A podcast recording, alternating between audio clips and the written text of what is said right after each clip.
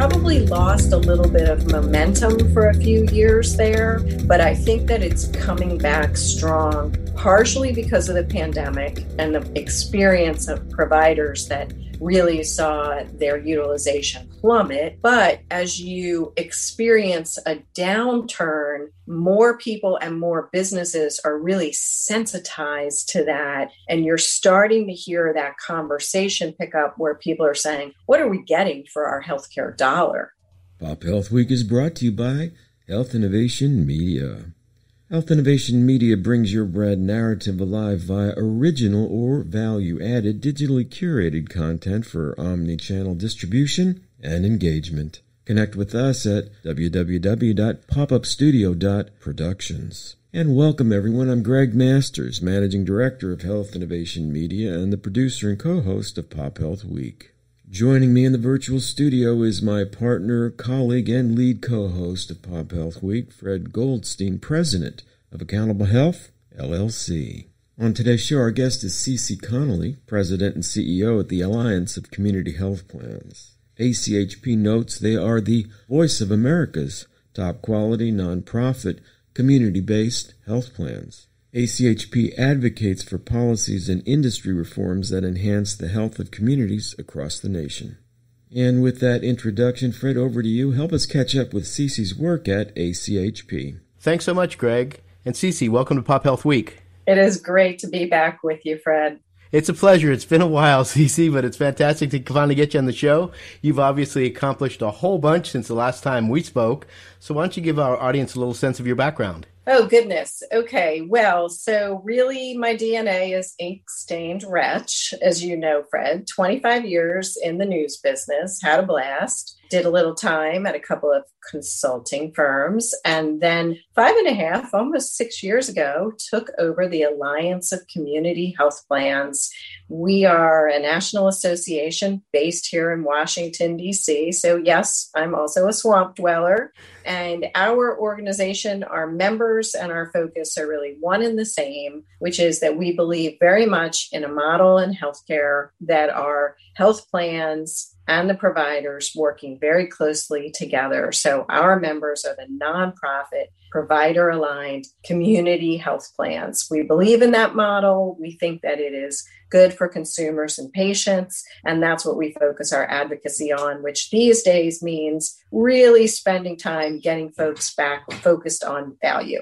Fantastic. And in terms of membership, who are some of your typical members in the group? Well, we have a number of the very large, prominent integrated systems around the country, the biggest, of course, being Kaiser Permanente, but also U P M C and Geisinger and Health Partners and Presbyterian and Scott and White in Texas. But then we also have groups of members, as I say, provider aligned. So they're community health plans that may not own hospitals, but are very close to the physician and delivery systems in their regions. So that could be an AvMed in Florida, Group Health Cooperative in Wisconsin, Martin's Point up in Maine, just to give you a few of them. And so when you talk about, you've got two models in essence, I guess, the ones that are more like a Kaiser with the owned or their own physician provider groups and the others. And so they're an integrated delivery system in a sense. And so they work closer. Is that sort of the belief with the providers than, a, say, a typical insurer? Yes, we see that every day, and um, those are the roots of our members. So a couple that I mentioned, Group Health Cooperative and Martin's Point, they don't own hospitals, for instance, but they have primary care and physician group practices within their entity. AvMed not owning any of those uh, delivery system assets, if you will, but they have these really tight connections, and they just approach the business of healthcare very different. You know, the, the comparison I like to use is that typically in healthcare, you have the payers sitting on one side of the table, the providers sitting on the other side of the table, and they're, you know, constantly butting heads and fighting over who's going to get paid what. But ours, they have their financial incentives aligned, and they're all aligned the pa- around the patient and health outcomes. So instead of fighting over those dollars, they're trying to figure out how to be most efficient with the dollars. Mm-hmm. And in terms of that, Does that mean that more of these plans are working on value-based agreements with their providers, or are they still, for majority, under a fee-for-service type model? You know, Fred, that number uh, has been steadily rising, and the pandemic probably accelerated a little bit of that movement, especially in those early months. We are a bit concerned, though, that especially Washington and policymakers over the last several years, they lost sight of the importance of moving from volume to value. And so we probably lost a little bit of momentum for a few years there, but I think that it's coming back strong, partially because of the pandemic and the experience of providers that really saw their utilization plummet. And as a result, their revenue plummet, which is our whole problem with fee-for-service medicine. But also, I think that as the pandemic subsides, policymakers are getting back to some of those core health reform issues. That's interesting, because I had seen, you know, some of the changes coming out of D C, and there were pushes to more risk to providers and things like that, particularly through some of the A C O models. But you're saying that in essence, there's actually a greater move to value now than there was during the prior administration? I think that there is a renewed interest and appreciation in Washington on affordability and value. And as you know, we've been at this for a long while now. Interestingly, when the economy is good and you have low unemployment, people have jobs, they have health insurance with their jobs, I don't think there's that same focus on healthcare costs and the burden of wasteful, inefficient healthcare. Um, but as you experience a downturn, more people and more businesses are really sensitized to that. And you're starting to hear that conversation pick up where people are saying, what are we getting for our healthcare dollar? Yeah, and it's it's interesting. You know, you made made a great point. It's about how do we focus on the costs and things. So do you have examples? I mean, everybody talks about we're going to save money, we're cutting costs, we're putting these services in place. This new plan's going to do X, Y, Z, yet we continue to see it this upward trend. Are you seeing examples in any of your members of, of actually bending that or reducing that cost? Yes. The word is telehealth, and I want to come back to that, Fred, because I'm super bullish on that. But let me first say that in all of my years writing about or being involved in healthcare, this is the first time I have been able to answer yes to that question. And as you know, nobody ever expected healthcare costs to go down, right? Our big hope was just to kind of control the rate of growth. We're going to bend the trend. bend, that's right. That is right. And and that was hard enough, believe me. But I, I mean, I sort of am pinching myself that I can tell you that we now have a, a handful of member companies that have rolled out this year um, these telehealth first products. And the premiums for those products are running five to, I think, eleven percent below comparative premiums for more of the traditional insurance products. I mean, I just had a conversation with Michael Carson, the president at Harvard Pilgrim.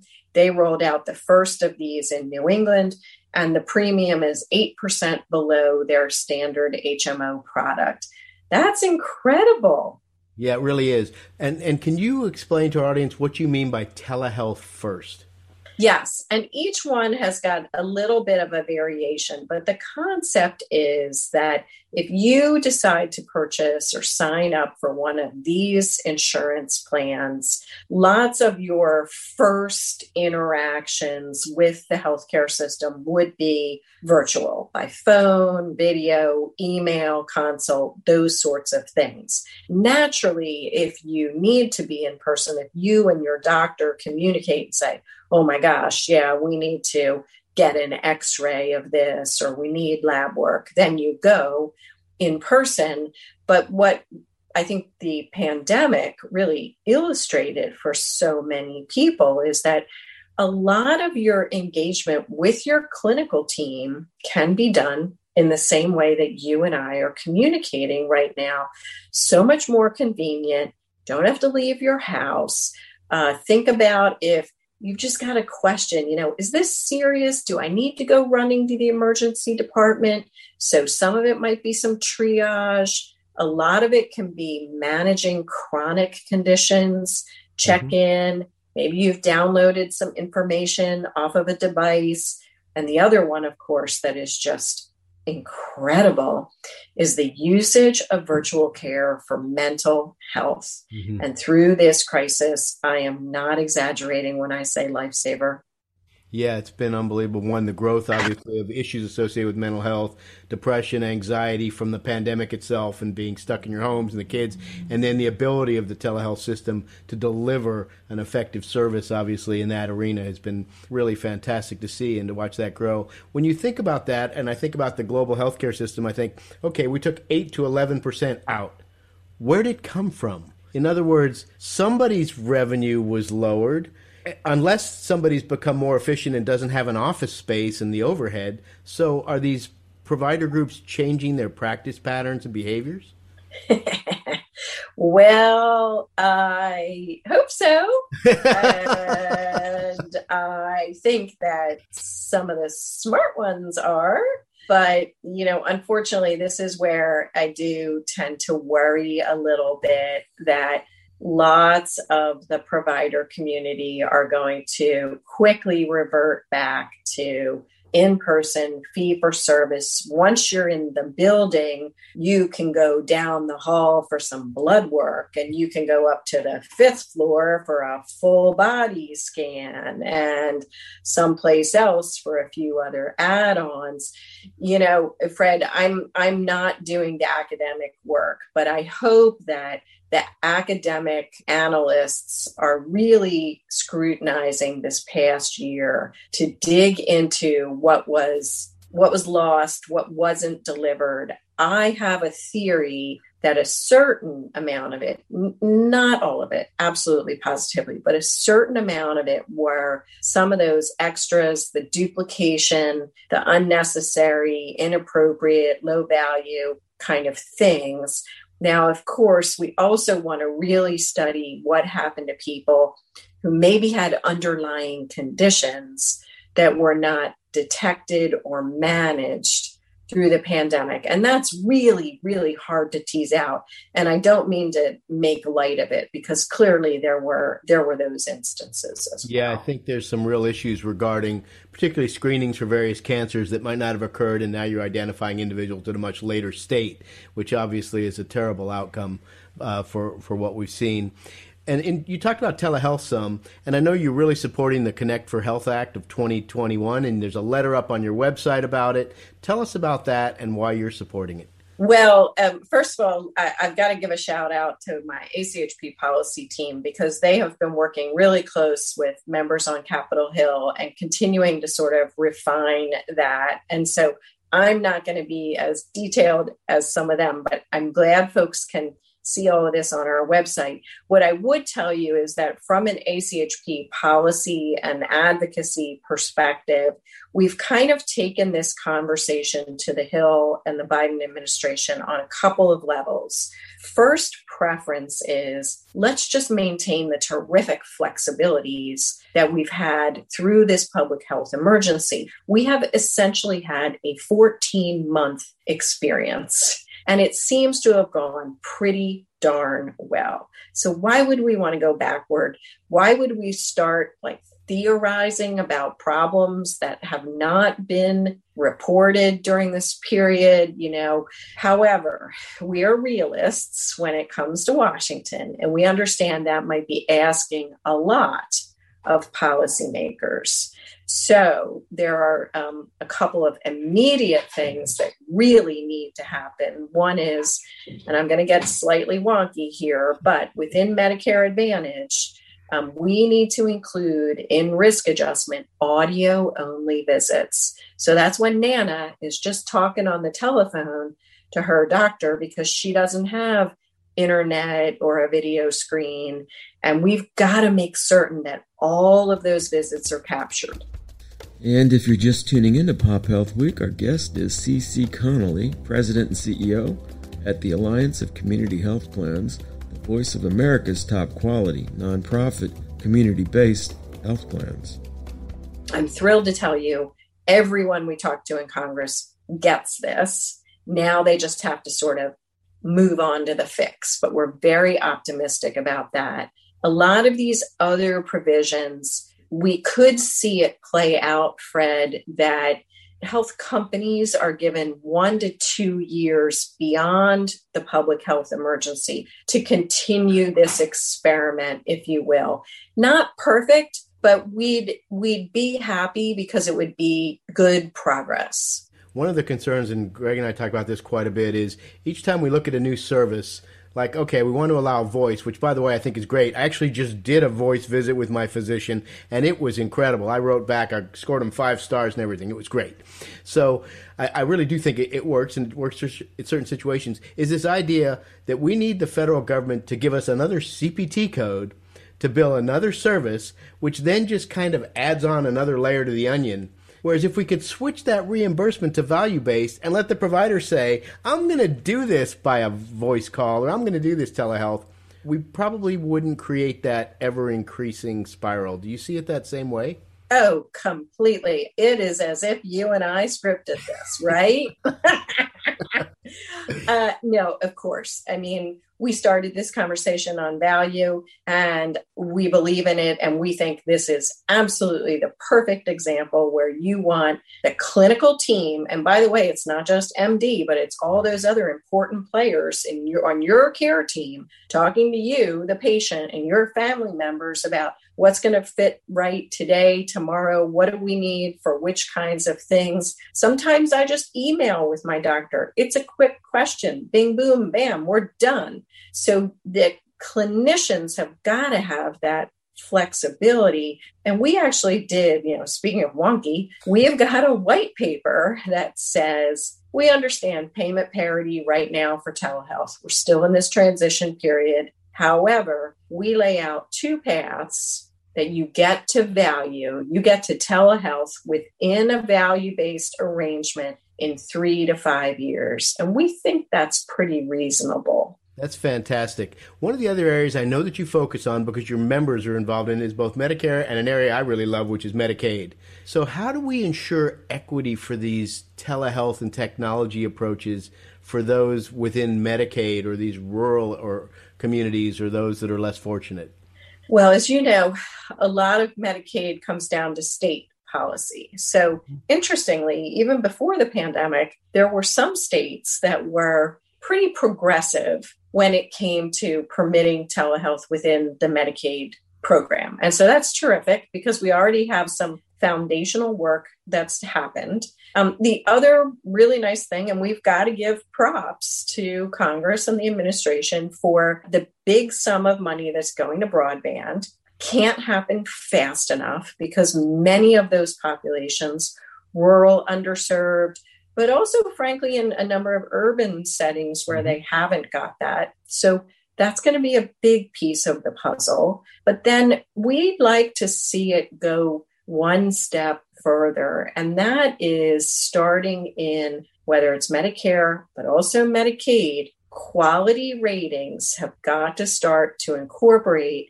access for underserved populations and health equity.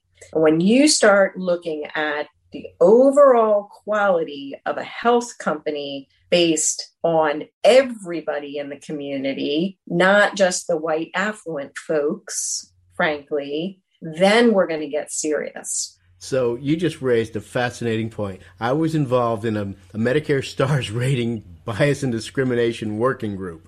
And is it your belief that we need to begin to allow plans to recognize the types of individuals within their plan that may be biasing their ability to get higher star ratings? It is my hypothesis that any company is going to first go for low-hanging fruit. And so in healthcare, if you want high-quality scores, you're going to start with those compliant patients that are tuned in, who are connected, who have the insurance, who can handle copays, all of that stuff. And everything that we've seen and heard so far is that that then builds in a bias against people of color in particular in this country. And so I think it's high time that we start looking for the right incentives that are going to say to all of the players in healthcare, how are you reaching out to these folks and ensuring that they are getting appropriate care, culturally appropriate, when and where they need it, and we're going to measure it. Right. So in essence, what I, those what I was getting is, it's those health plans that say target various minority communities or are more in Medicaid or something, or have a higher ratio in a certain uh, socioeconomic group or regional area, might have a tougher time achieving a higher star rating because they've started with a lower number to begin with. Is is, is that something that you as your group may be working on? Um Not that specific approach, although now I got to quickly send a note to our policy team, because that's a really interesting idea. You know, I, I think that this starts getting into some levels of complexity that oh, really deserve, you know, some serious, serious research here. But what I would say is that A C H P philosophically does think that we need to start looking at data differently. We need to look at performance and health outcomes differently. And we need to recognize where some historical biases have contributed to these awful, awful gaps. One of the other areas I applaud you on is the effort you're doing to try to push legislation regarding Medicaid and post-maternity coverage. Can you talk some about that issue?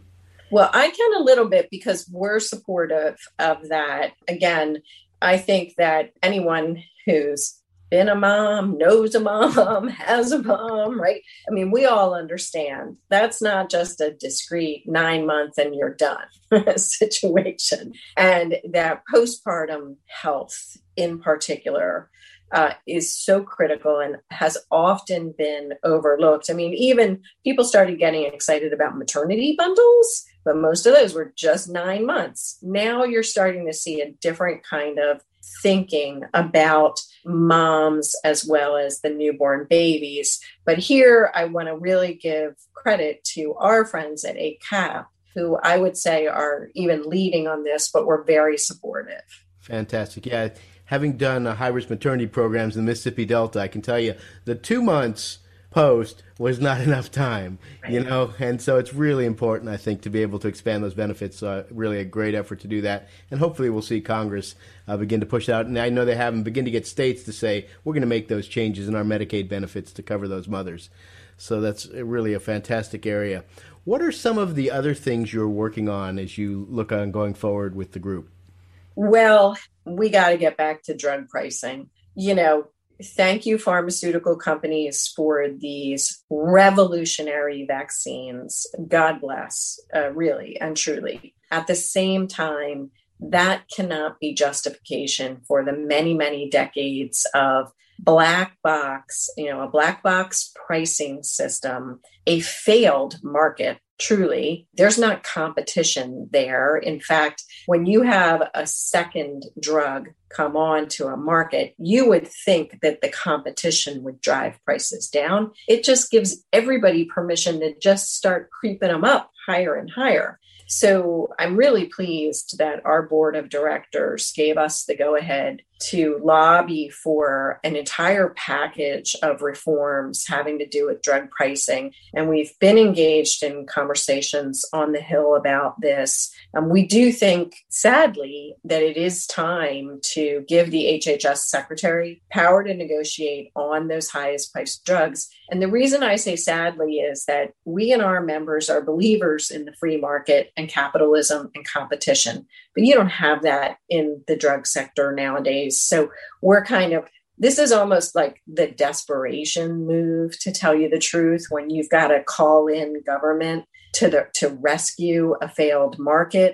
There are other provisions around Part D uh, reforms, around capping co-payments, uh, also transparency, bringing more biosimilars onto the market. We see all of these kind of coming together, you know, different pieces of the puzzle to start to get at what is now, you know, just a really severe crunch. I know we're getting sort of close to the end. One question is, do you see, there's been this move now with direct contracting by C M S to providers, self-insured employers are direct contracting. Does that mean over time that the days of a health insurer may be numbered?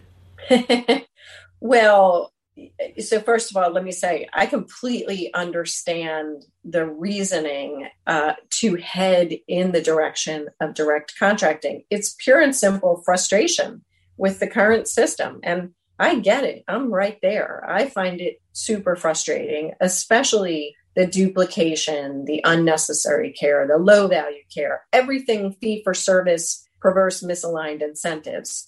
I do think, however, that, you know, to use the cliche, let's not throw the baby out with the bathwater. Because again, if you look at, for instance, our community health plans, they tend to operate on margins one, two percent. You know, most of them will say to me, and that's a good year. But because of those relationships in the community, they play a vital role. They have not just claims data, Fred, but they have such a better, complete understanding of an individual patient or a community, and they can bring that population health strategy in if we kind of address some of these other systemic problems. I really think, you know, at the end of the day, it's going to be interesting to watch how this transitions through as people move this direction and some providers are buying practices and et cetera. So a fascinating time coming up. I really want to thank you for coming on, Ceci. It's been great to catch up with you. There are a ton more areas we can go into. I would really uh, applaud the work you're doing. It's really fantastic to see it, and hope to get you back on again. Would love it anytime. Thanks to all of you for what you do. It's our pleasure. Back to you, Greg. And thank you, Fred. That is the last word for today's broadcast. I want to thank Ceci Connolly, President and C E O at the Alliance of Community Health Plans, the voice of America's top quality nonprofit community-based health plans, for her time and insights today.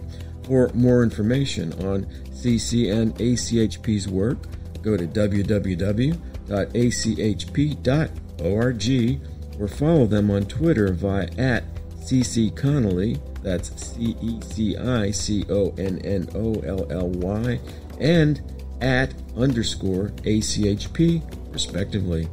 And finally, if you're enjoying our work at Pop Health Week, please subscribe to our channel on the podcast platform of your choice, and do follow us on Twitter via at Pop Health Week. Bye now.